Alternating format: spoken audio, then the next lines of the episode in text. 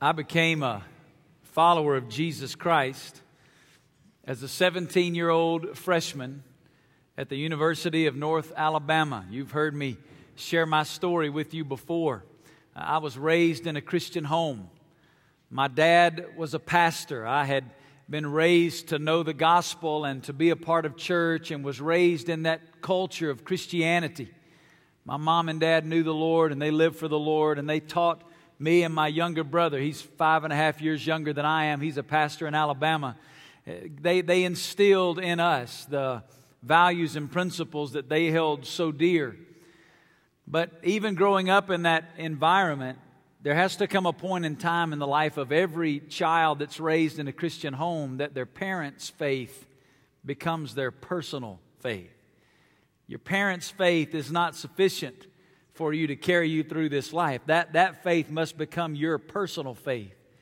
And that happened for me when I was a freshman in college. And I, I, knelt down beside my bed in Florence, Alabama, one night in September of 1989. And I, gave my life to Jesus Christ and invited him to be my Lord and Savior and, and became a follower of Jesus. But the next 10 years or so of my Christian journey were extremely frustrating. You see, I made a real mistake early on in my Christian life. I, I, I, looked at the wrong things. And by that I mean that, that I, when I came to know Christ, I had grown up in church, I'd seen all the activities of church, I'd seen people that live for the Lord and all the things that they do, and I'd heard about all the things you weren't supposed to do as a Christian. And so when I came to Christ, I thought God had brought me into relationship with Himself, and now it was up to me to live for God. And so the consuming focus of my life became obedience, trying to live up to what I thought God expected of me because I really thought it kind of worked like this. You know, God by His grace had saved me, and now some days God was happy with me if I did everything I was supposed to do, and some days God was really disappointed in me if I didn't do everything I was supposed to do. And so I lived on that emotional roller coaster as a Christian of always feeling like I could never measure up because I knew there was so much more to do than I could really do. And I, would look at other people and I would see them further down the road than I was. And I knew God must just be real disappointed with me a lot. You see, I made the mistake of thinking that spiritual maturity equals spiritual activity. And so the focus of my life became what I was supposed to do. And it might not have been so bad, but I, I became a pastor and I taught people that. I'm glad I don't have those tapes today that I can go back and listen to, right? I mean, I, I, didn't do it with a bad heart. I taught them how to know Christ, but then I taught them that they should obey God, man, that we should all focus on obedience. And the goal of my life became to perform for God, to show Him how much I love Him by obeying Him. Because of that, there were some verses that I never could really understand. Like Matthew chapter 11, when Jesus says, Come unto me, all who are weary and heavy laden, and I will give you what? Rest. I didn't know nothing about rest. I, I, rest. Man, I was working hard every day to try to perform, to try to live up to the expectation, to try to do all the things I was supposed to do and not do all the things I wasn't supposed to do. And it didn't matter how hard I tried, I never seemed to measure up. So I always had a busier schedule the next day to try to do better and try harder. Jesus said, Take my yoke upon you, for my yoke is easy and my burden is light. Easy and light. I didn't get that. It was heavy and burdensome. Jesus said in John 8, You shall know the truth, and the truth will set you free. I didn't get freedom, man. I had bondage. I felt this obligation to the rules something compelling me to always try to live up to a standard that I, I, just established in my own mind was what God had expected of me. then I went through a period of real spiritual brokenness in my life. And some of you that have been walking with God for any length of time at all, you know what I mean when I say one of those periods of spiritual brokenness. It's not salvation. That's, that's obviously a period of spiritual brokenness when you realize through conviction of your sin that your only hope is Jesus Christ. God breaks us and brings us to salvation. But this was a spiritual brokenness beyond that. One of those times when God really just got a hold of me and it was in that period of brokenness that God brought a mentor into my life. A man named Clyde Cranford. I've, I've shared with you Clyde's story before. And Clyde was one of those guys that just walked intimately with God. To the point that when you're around Clyde, when Clyde would come into the room, it literally felt like when Clyde would come in, it's like God would come in the room. And it wasn't putting Clyde on a pedestal, he was just so full of the presence of God in his life. And Clyde began to pour into my life that the real call on my life was not activity, it was intimacy. Now, let me say it another way. What Clyde taught me is that the goal is the relationship.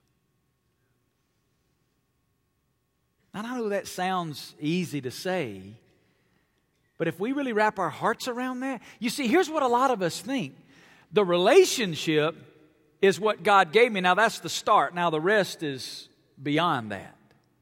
Okay, God saved me, brought me in a relationship with Himself. Now I got to look at what I'm supposed to do. Now I've got to live this Christian life, right? No, the whole goal is the relationship. The reason He brought us into relationship with Himself is so that we could have a relationship with Him. Let me give it to you in two goals. Maybe the simplest summary of Christianity you've ever seen, all right? Here's goal number one the overall goal of the Christian life is to know God. The overall goal is to know God. Jesus said in John 17, 3, This is eternal life, that they may know you, the only true God, and Jesus Christ, whom you have sent. The goal is to know Him. Not to just know about Him, not to just know God's will, right? That's the question we ask. Like, man, I, I wish I could know God's will. It's the wrong question. We don't need to know God's will. We just need to know God. And as we know God, God will accomplish His will through our lives. You know what that question says when we're saying, What's God's will? Here's the question we're really asking What am I supposed to do? Right? God, will you just write it down and send me the notes so I can know what I'm supposed to do? God doesn't want us to be consumed what we're supposed to do. He wants us to be consumed what we're supposed to be. We're supposed to know God. He brought us into relationship with Himself so that we might know Him. Second goal. It's the daily goal. If that's the big picture, then what's the daily goal? Here it is. You ready? To spend time with God.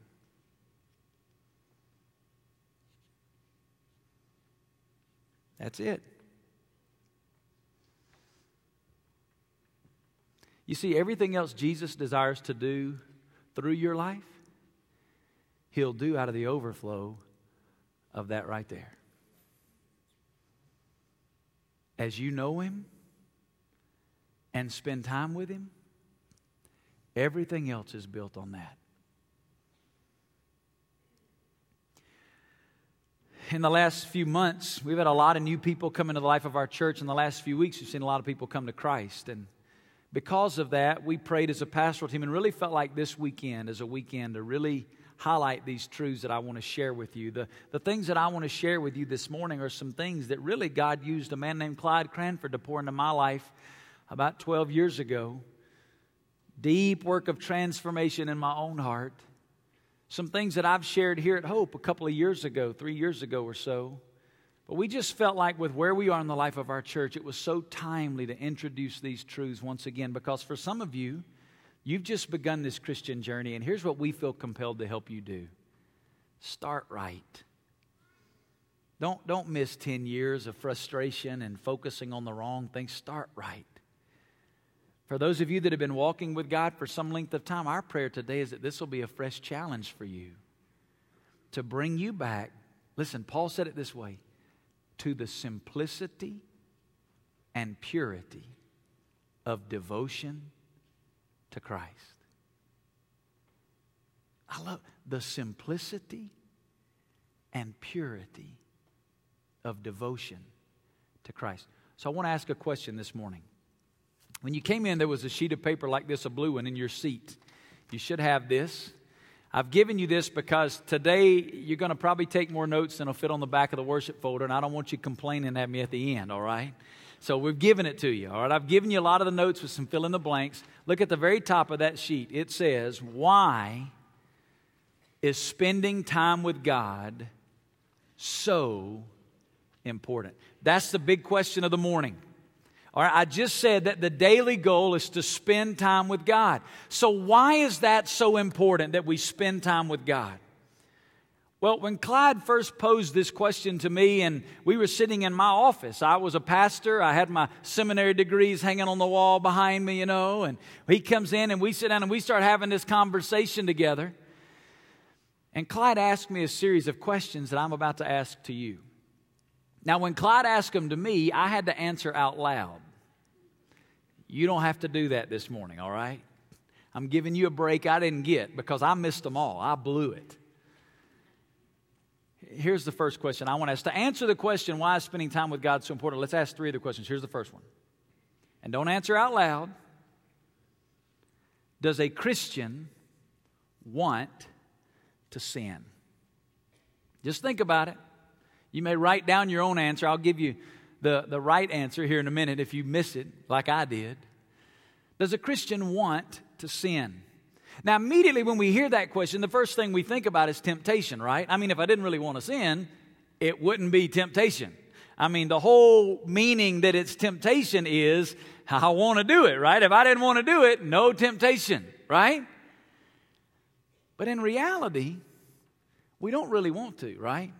Because as a Christian, as soon as you step across that line, you may think that's what you want, but as a Christian, as soon as we cross that line and we disobey God and we, we choose that thing that we know God doesn't want for us, what happens? Man, deep conviction, right? Because it's really not, we thought it's what we wanted. But it's really not what we wanted. You see, when you come to know Jesus Christ, He comes to live inside of you and He begins to change your want tos. It, now, it doesn't mean that we don't have a flesh anymore that still struggles with the things of this world, but in our heart of hearts as a Christian, there's no joy in sin anymore, right? We can't enjoy that. We, we thought we could, we thought it's what we wanted, but it's really not what I want anymore. That's why it breaks our heart when we sin. So the answer to the question is no. As a Christian now, we really don't want to sin anymore because of Christ in us. We have a longing for the things of God. So the answer is no. We don't want to sin. Second question Does a Christian have to sin? Now, before you answer that one, I want you to look at these verses that I've listed there on the sheet for you. Romans 6, 6 and 7 says, Knowing this, that our old self was crucified with him, that our body of sin might be done away with, that we should no longer be slaves to sin, for he who has died is, read it out loud, freed from sin.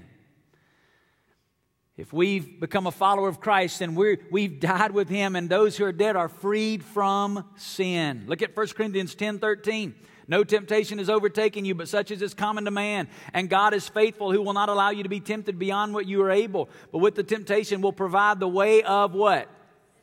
Escape also that you may be able to endure it. You know what that says? In every single moment of temptation, because of the faithfulness of God, not because of me, but because of the faithfulness of God, God provides a way of escape. I know what some of you are thinking. Some of you that have studied theology and are, are, are wrapped up in a pursuit of, you're thinking, wait a minute, Pastor, what about our depravity? In seminary, they taught me the word depravity meant that apart from the grace of God, we'd all run headlong into every form of wickedness. And that's exactly true. We are depraved, fallen. But you hear the definition? Apart from the grace of God, we'd all run headlong into every form of wickedness. Listen, as a Christian, you never have to live apart from the grace of God. As a matter of fact, Romans 5 says it's that grace in which you stand. Look at 1 Peter chapter or 2 Peter chapter 1 and verse 3 at the bottom. He says, seeing that his divine power has granted to us everything. Say that word out loud. Everything pertaining to life and godliness through the true knowledge of Him who called us by His own glory and excellence. You know what that says? The moment we came to know God, God, through the indwelling of the Holy Spirit, gave you and me everything we need to live a godly life. So, based on all those scriptures, and we could look at a thousand others, does a Christian have to sin? The answer is no. Now, by this point in my conversation with Clyde, I'd already missed the first two. He said, I got one more. And I'm going to be honest with you before I ask it to you. The answer hurts. If a Christian doesn't want to sin, and we don't have to sin, why do we sin?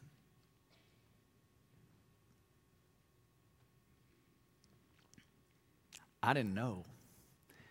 And I sure wasn't guessing at this point because I had so blown the first two questions. I didn't know what to say. Because I just, just read in the scripture where I didn't have to, and I knew that God had changed, given me a new heart on the inside where the real me, Christ in me, no longer longed to sin. I didn't know the answer. Clyde said, Vance, turn your Bible to John 14, and I want you to do that this morning. I want you to turn your Bible to John chapter 14 and verse 15. And he read one verse of Scripture. John chapter 14 and verse 15. Here's what it says If you love me, you will keep my commandments. Read it out loud off the screen with me. If you love me, you will keep my commandments. Can I tell you how I'd heard that verse my whole life? I'd heard that verse probably a hundred times. Let me tell you how I'd always heard it. Here's the way it had always come into my ears. It's not necessarily the way people said it, it's just the way I heard it. If you love me, you better obey me. So I lived much of my Christian life thinking that it was up to me to show God how much I love Him by obeying Him. You know, when you hear it that way, you know where the focus goes? Obedience. I got to show God I love Him by obeying. Man, He said it right there. If you love me, you better obey me. For the first time in my life that day when Clyde read that verse, let me tell you how I heard it. If you love me,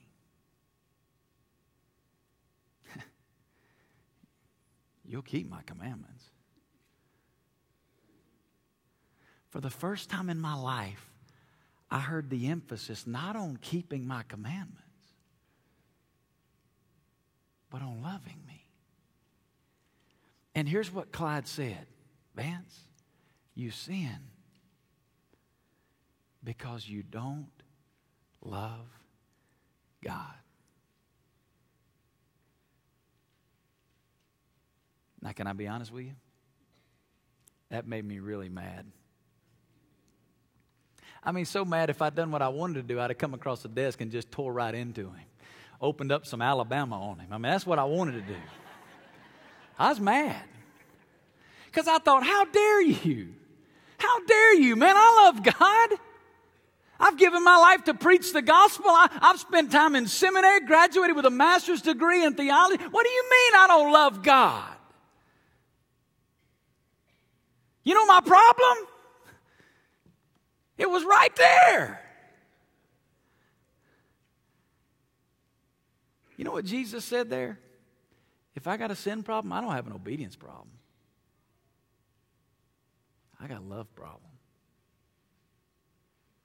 Because he said, if you love me, when you love me, it changes the way you live.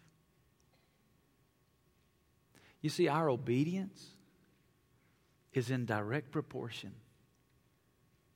to our love. I want to put a paradigm up on the screen. And, and we're going to just walk through it. It's also in your handout. If you open to the next page, there's a, it starts with the word sin at the top. And it says we sin because we don't love God. Now, it's not that we don't love Him at all, right? I mean, we love Him. That's, that's what the gospel teaches us. Man, God loved us. And so we respond by loving God. But what, what the Bible is teaching, what Jesus is saying, what Clyde was pouring into my life that afternoon is it's not that I don't love Him at all, it's that I don't love Him like I could love Him. Well, that raises another question why don't I love Him more? Well, the answer is because we don't know God. Now, again, not that we don't know God at all. But what do we say the overall goal of the Christian life is? To know God, right? He brought us into relationship with Himself so that we could know Him. I showed a video clip to you last weekend of my wife and I getting married as an illustration, right? 18 years ago, I stood before a congregation of people and I said, I love Christy. And I meant it. it. With everything that I could mean it, I meant that I loved her. But listen, I love her today like I could have never loved her 18 years ago. You know why? Because I know her today like I could not have known her 18 years ago. You see, I've watched her life. I've seen her as a wife and as a mother and as a friend and as a neighbor and as a servant of Jesus Christ. I've seen the compassion and the tenderness and the sacrifice in her life. And because of all those ways I've grown to know, listen, I couldn't have known her that way 18 years ago, but now I know her. And the more I've grown to know her, the more I love her. Those words today have way more meaning than they did 18 years ago. You know the problem with many of us? Our knowledge of God begins and ends with the gospel. For God so loved the world that he gave his only begotten Son, that whoever believes in him should not perish but have eternal life. That's good news, amen? Hey, the gospel's wonderful. That's one verse. He gave us 66 books so we could know about his character. Listen, the gospel happened so that you and I could know him and all of his glory. God desires to make himself known. God desires for you and I to behold his glory. And yet, we don't know him. We know little bits and pieces, but we don't we don't know him. Well, that raises another question. Why don't we know him like we could know him? Because we don't spend time with God. You see, I said a moment ago that I love my wife today like I could have never loved her 18 years ago. What's made the difference? 18 years, right? A lot of time spent together. Through the time we've spent together, I've grown to know her.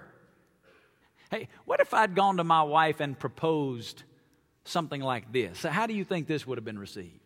Christy, I love you and I would like for you to be my wife.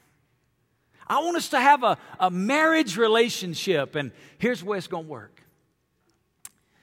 I'm going to come see you every Sunday morning. Every Sunday morning, I'm going to come by and, and, and I'm going to be faithful, well, unless it's raining or windy or NFL playoffs or something like But other than that, I, I'll be there every Sunday morning. I'll give you one better than that, babe. I won't just come by on Sunday morning. I might even come by one night during the week. Now, other than that, you're probably not going to hear much from me. Oh, wait a minute, uh, unless I need something. Now, if I need something, I'll be calling. Matter of fact, I'm going to call till you fix whatever I need. But other than that, that's pretty much all I'm looking for. Now, how high up do you have to be on the desperate scale to accept a proposal like that, right? we laugh about it, right? Because it's ridiculous, isn't it? I mean, that's ridiculous. That's not a relationship. You can't know anybody like that. You can't love somebody like that. God, I want you to save me. I want you to be the Lord of my life. I want to know you. And God, I'm going to give you an hour every Sunday morning, or an hour and a half if you go to Hope.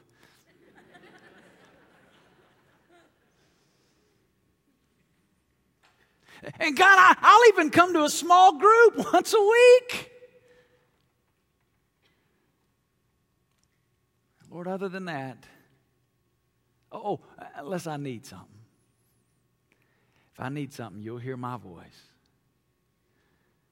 Man, I'll be crying out. And then here's what's amazing with a serious face, with a serious face, we ask the question why do I struggle so much to live the Christian life in this fallen world? Why is it so hard? I mean, we, we do that with all seriousness. We approach God with this one, hour, one hour a week and maybe a couple of times of crying out, and we really wonder why. God, I don't understand. What am I doing wrong here? The goal is the relationship. He brought us into relationship with Himself so that we could know Him, that we could love Him, and you can't accomplish that without spending time with Him. Well, why don't we spend time with God?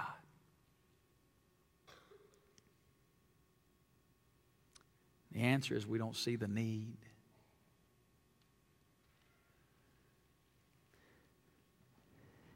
Let me ask you a question this morning. How many of you think spending time with God on a daily basis is a good thing? Let me see your hand.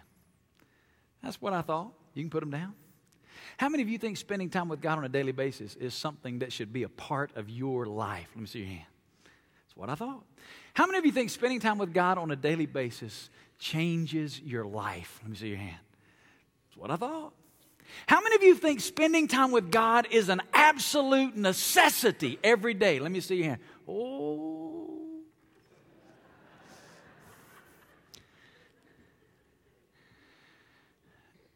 Does the life you live demonstrate the testimony you just gave? Man, the overwhelming majority of you just said it's a necessity. Hey, let me, let me show you what a necessity is. How many of you breathe every day?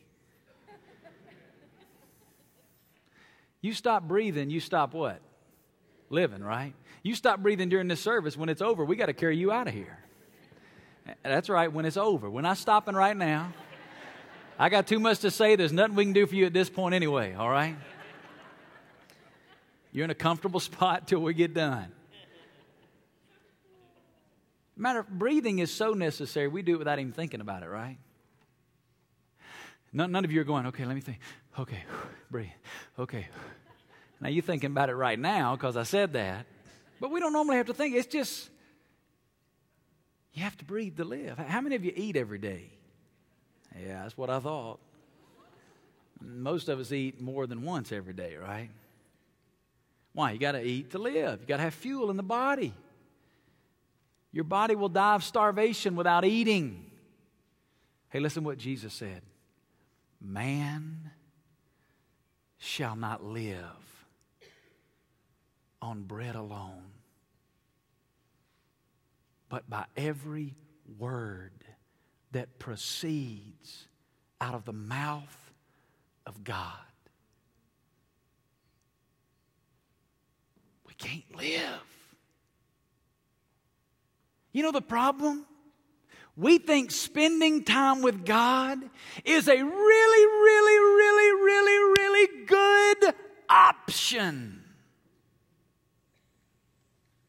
I don't have to. I mean, I can get by today. Especially if there's no big stuff on the agenda, right? If it's just a normal average day. Now put something big on the agenda. Hey, find out you're going tomorrow morning to get the results of the test from the oncologist. Let me tell you what you're doing today. You spending time with God. You know why? Because when it gets desperate, when we know it's out of our control, and we have to, the problem is we don't live that way all the time. Jesus said, Apart from me, you can do what? Nothing. The problem is that's not what we think he said. We think he said, Apart from me, you can't do big things. Here's what that means. Today, I will not, I will not love my wife as Christ loved the church unless I walk in dependence on God.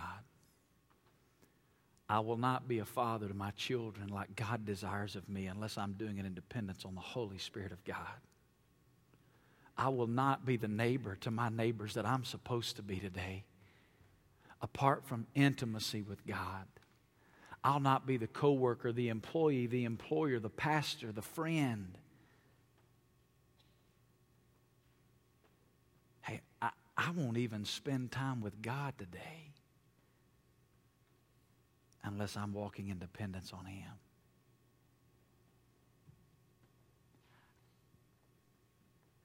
My breath, me being alive today, is dependent on Him.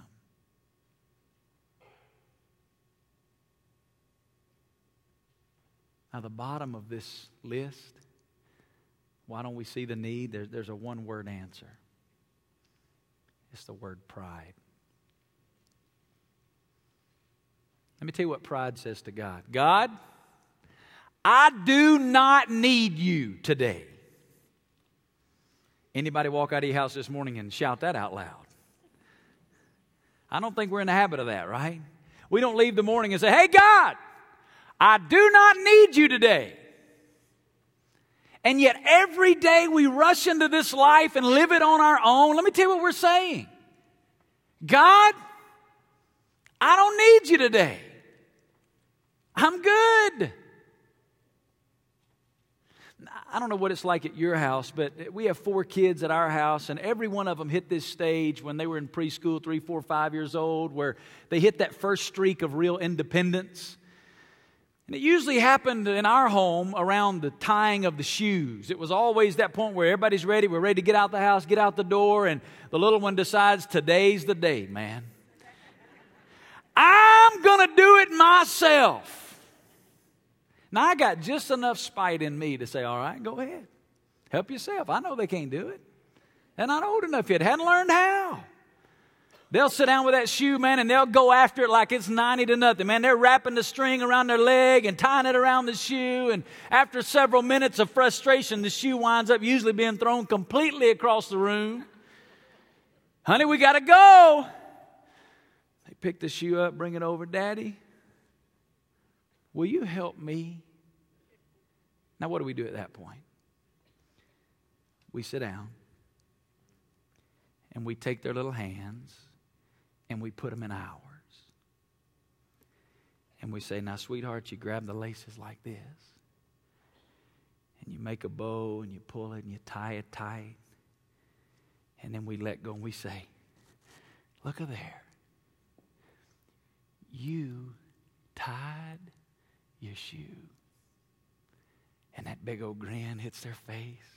Now, I know all the while I tied their shoe.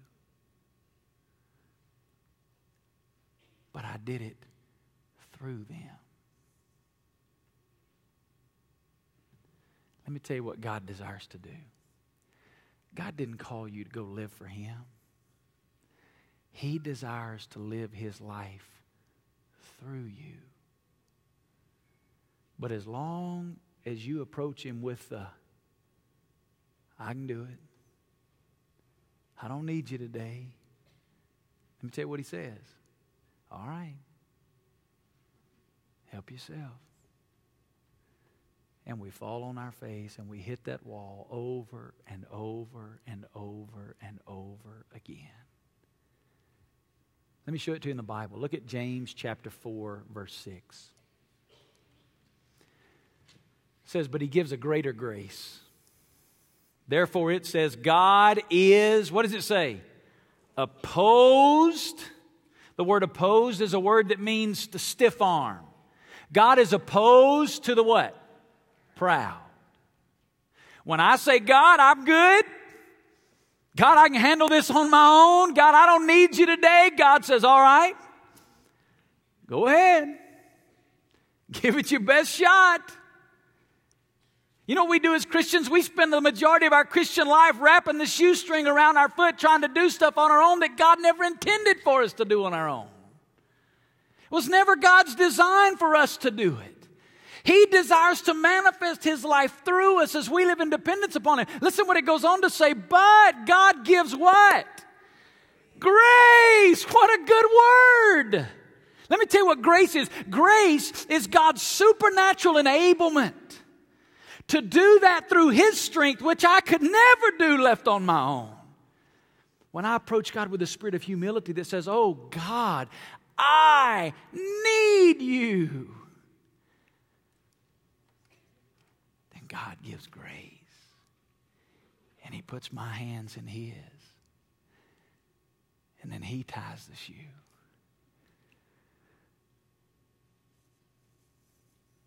Let me show it to you again on the screen. I want to start at the bottom this time with the word humility.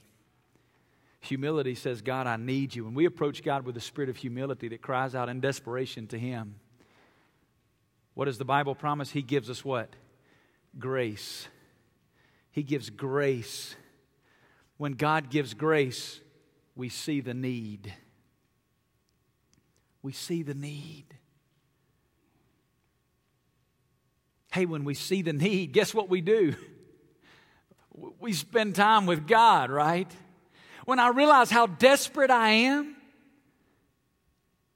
when I understand how much I need Him, I spend time with Him.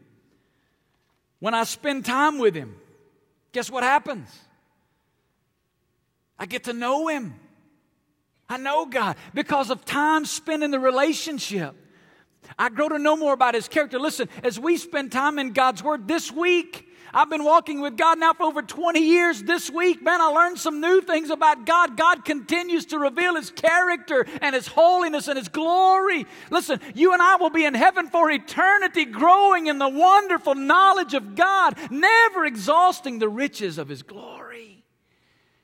The more we spend time with Him, the more we know Him. The more we know Him, guess what? The more we love Him. Hey, you'll never learn anything about God you don't love.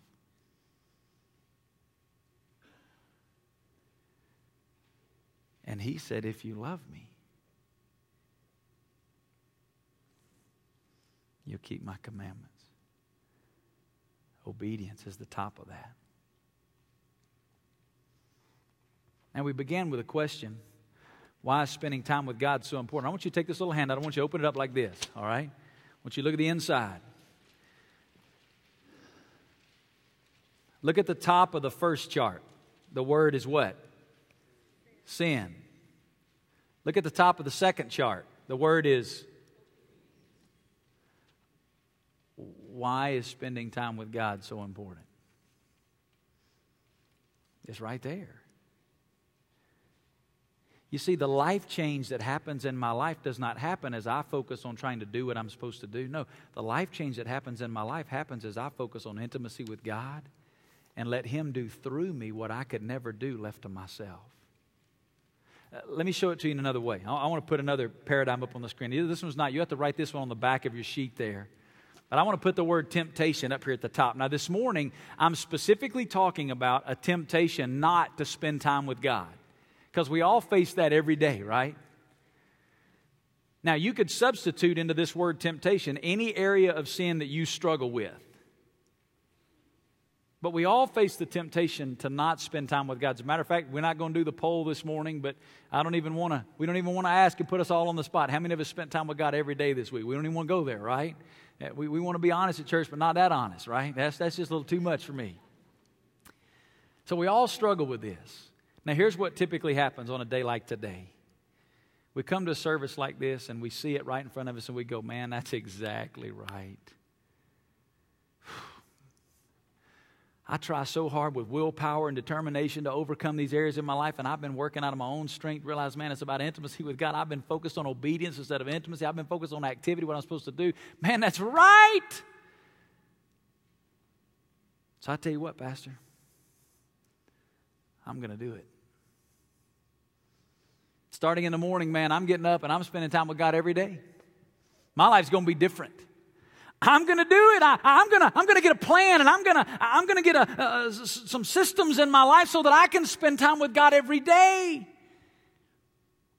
And for a little while, we, we do pretty good. We have some temporary success. We maybe go a week, maybe two weeks, and we start thinking, man, I'm doing pretty good. I'm spending time with God every day. I, I'm keeping this commitment this time. It's, it's real this time. And then life happens, and we miss a day, two days, three days. We fail. And after failure, we start living in discouragement. I'm so disappointed in myself. Man, I've been, I've been a Christian for 10 years. Why can't I do better than this? Man, I see so and so at church. I know they must, they can't struggle with what I struggle with. Come on, Vance, you, you can do better than this. God saved you. Can't you live different? We go to retreat, a conference, we come to a worship service, and we hear the word taught, and God convicts us again, and, and that's it. Starting tomorrow, I'm going to do this. Drop that circle in there. I'm going to do it. It's going to be different this time. I meant it this time. I didn't really mean it last time, but I mean it this time. I'm serious this time. Matter of fact, I'm so serious, I'm getting me an accountability partner. It's going to be different this time. Maybe this time we go a month, two months. We go to Pastor Mike and say, Hey, Pastor Mike, maybe I ought to teach a class this summer on how to spend time with God. I've been doing it for two months now. I think I got this thing figured out. Then we fail again, and this time the failure's worse because, well, now we've started talking about it, and now everybody knows. And now what are they going to think about me because I've said I had this thing licked and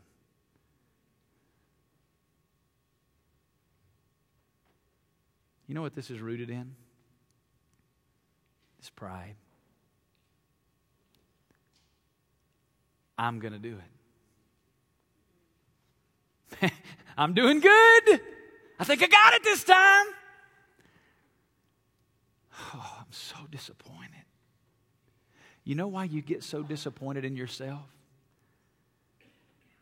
Because you put confidence in yourself. You see, my confidence shouldn't be in me, my hope is in Him. Hey, my flesh is the matter of fact, my flesh is even worse than it was 20 years ago. It's worse than it was a month ago. The Bible says the outer man is decaying. My flesh is not getting any better. It's Christ in me that makes me different.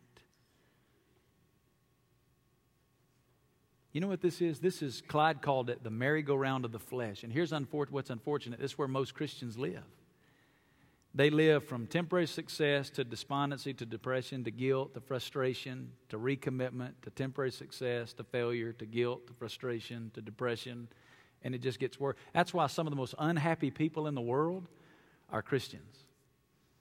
Christians trying to live the Christian life in their own strength and merit. Can I quickly show you another way? Put the word temptation back at the top. Here's what needs to happen today a new approach. Here's what we say. You ready? God, I can't do it.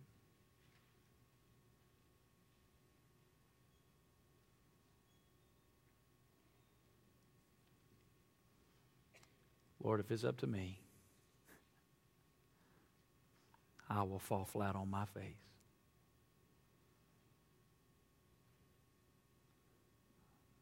I can't love you. I can't live for you. God, I can't even spend time with you without you. How many times you sit down to have your quiet time, have your Bible in your lap, and everything in you fights you even opening the Bible?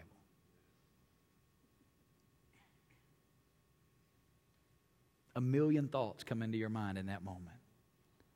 What do I do with that? Let me tell you what you do. You stop right then and say, God, I can't. Lord, this is unfortunately just how wicked I am. God, I need you.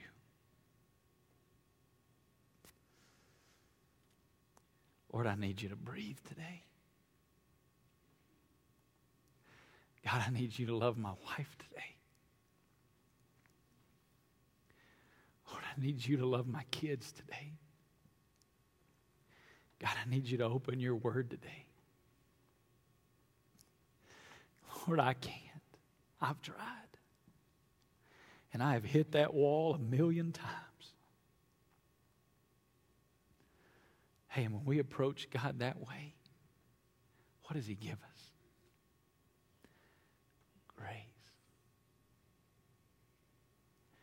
He says, Son, that's where I've been waiting on you to get all along. And then he begins to do through me what I could never do on my own. And then I don't experience temporary success. Let me tell you what I experience victory. victory. And then your life begins to change, and people come and they say, Hey, man, what's different about you? And it's not, well, I've got this great system of quiet times that I'm having every day now, and I, you know. No, no, no, no, no. Let me tell you what we say then. Hey, hey, hey, hey. Don't look at me, man. It ain't me. Mm-mm. Christ in me. And if there's anything of value you see in me, it's not me. My flesh is as garbage as the next guy's. It's Christ in me. Hey, and this doesn't mean we don't still struggle. Put the circle back in there. When I say victory, I don't mean once done and forever over. No, I just mean now we got a new way to handle it. This means now every morning we wake up, the first, the first breath uttered. God, I sure need you today. Lord, more than I need food, God, really more than I need breath in my body. I need you. Let me tell you what this is this is the ascending spiral of grace.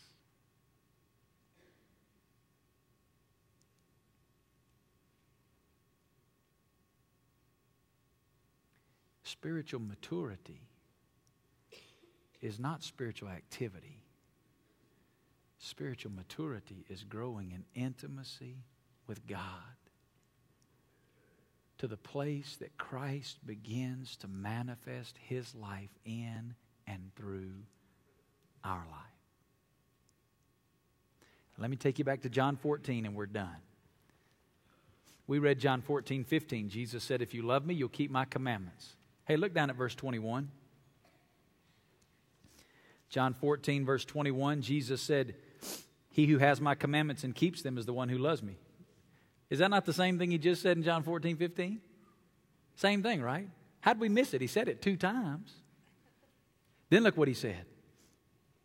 And he who loves me will be loved by my Father, and I will love him and will disclose myself to him.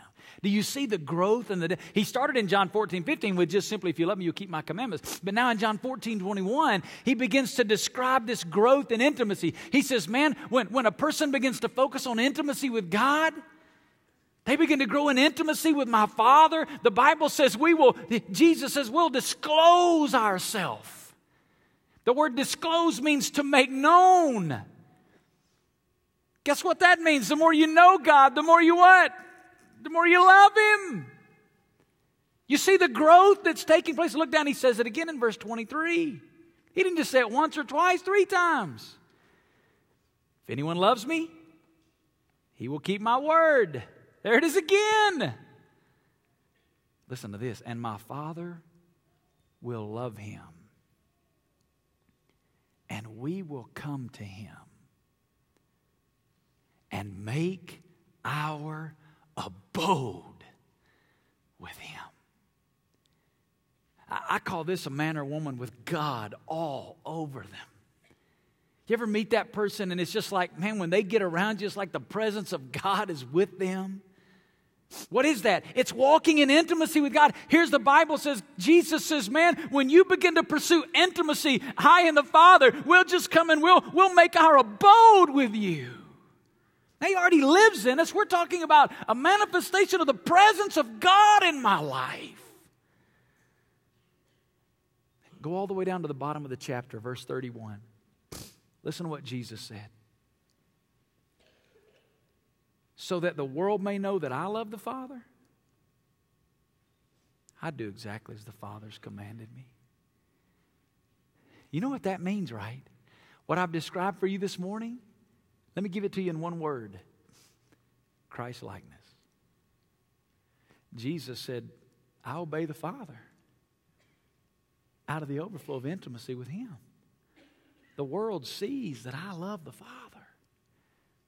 You know what we're talking about, right? We're talking about just the life of Christ being manifest in our lives through intimacy with God. Let me tell you what this is. This is Jesus saying, Listen, come. Hey, if you're weary, if you're tired of trying to live the Christian life, all who are weary and heavy laden, come.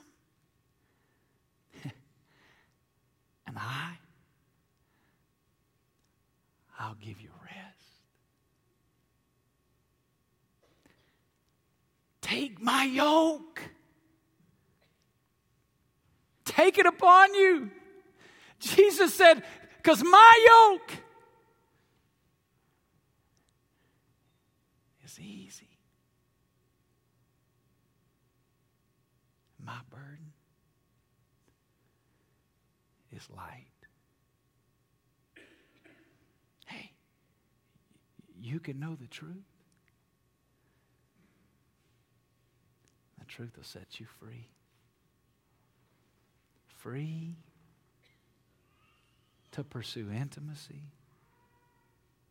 with God.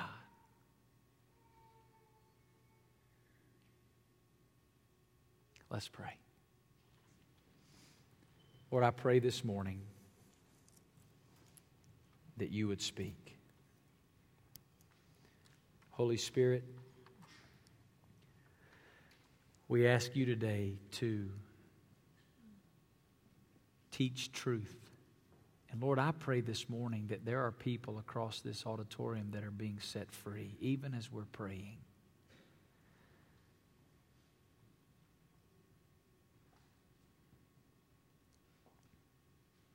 As you sit there in the quiet of this moment, we're going to end our service a little bit differently this morning.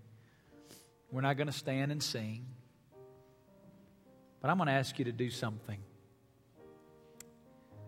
I believe there's many of you today that God's really spoken to. Some of you are new Christians and you're understanding some of these things for the very first time. Some of you have been Christians for a while and you've been trying and you've been failing.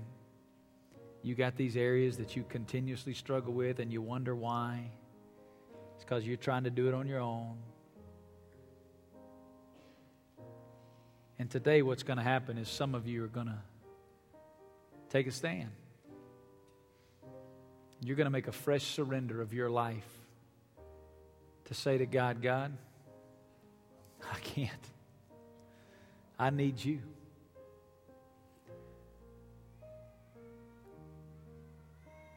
So, what I'm going to ask you to do this morning, if God has spoken into your life and you've heard his voice and you're ready, you're ready to say today, God, I can't.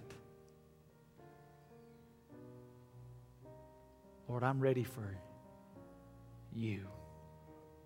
If you're ready today to bring him the shoes, what I want you to do right now is all over the building. If that's your heart's desire, if God's spoken to you, I want you to just stand right where you are. If you're ready, you're just you just stand right where you are. Just stand right where you are. People standing right now in every section. If God's spoken to you and you're ready and you just stand right where you are. God, I'm tired. I've tried it on my own. Lord, I'm done with it. Lord, I want to make a fresh surrender today. God, I need you. Just stand up, remain standing right where you are. In just a minute, I'm going to pray for all these that are standing. We're going to wait for just a moment on you. If God's speaking to you and you're ready to take this stand, it's a stand of, it's not a stand to say, okay, God, tomorrow I almost know. It's say, God, I can't do it. Lord, I need you.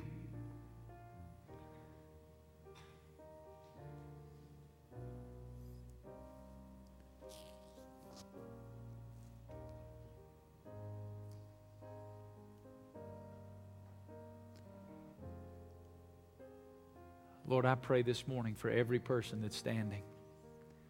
Lord, all across this building, people making a fresh surrender. God, some maybe for the very first time understanding that it's not up to them to live it. it You want to live it through them, and they're going to begin to live in dependence upon you. God, maybe some are Christians, been saved for a while. And some, this is just new revelation. God, you've just taught them something new today. Some of us, Lord, we just need to be reminded. It's so easy to get focused back on what I'm supposed to do that we lose the whole significance of what you brought us into. Father, forgive us. Lord, I, I, can't imagine what it must look like from your perspective when we try to live the life that you know we're not capable of without you. And God, how many times have you been waiting, waiting for me just to hand you the shoes?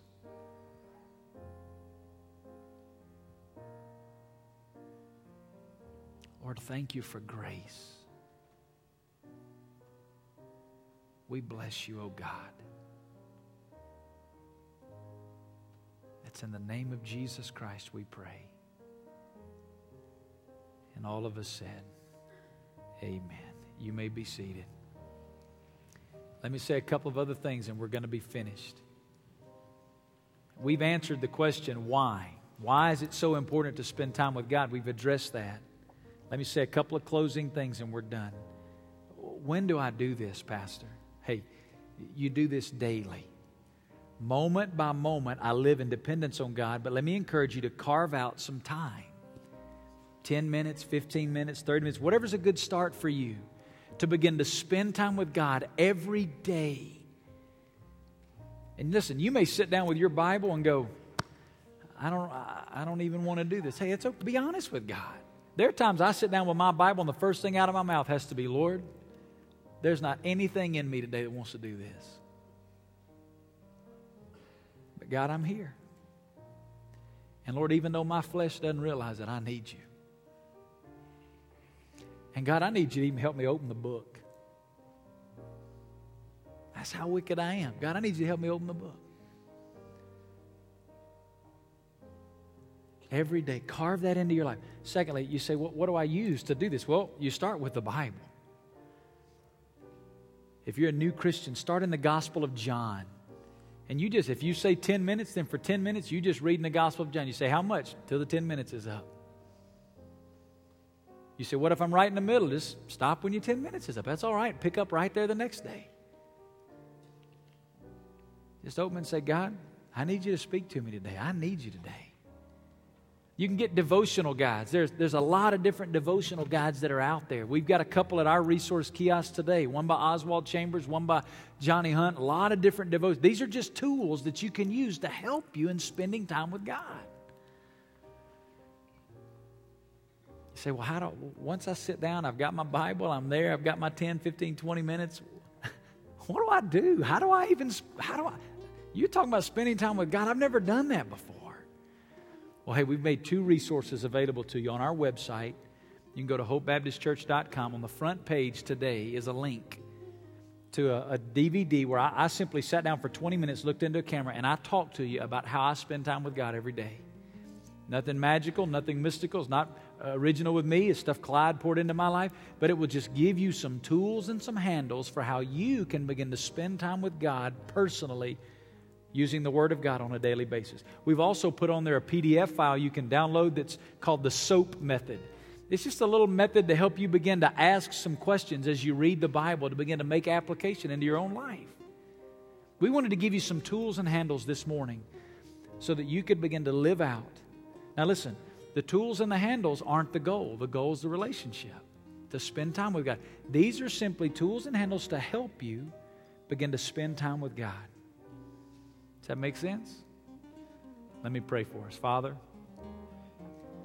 you are good. And Lord, I thank you. God, I thank you for the freedom that we have in Jesus. No more do's, don'ts, rights, wrongs, rules, and regulations. God, we just have to know you. Lord, I pray today there have been people all over this building been set free. And I pray today they would leave walking in the simplicity and purity of devotion to Jesus Christ. We love you, God. It's in the name of Jesus Christ we pray. Amen.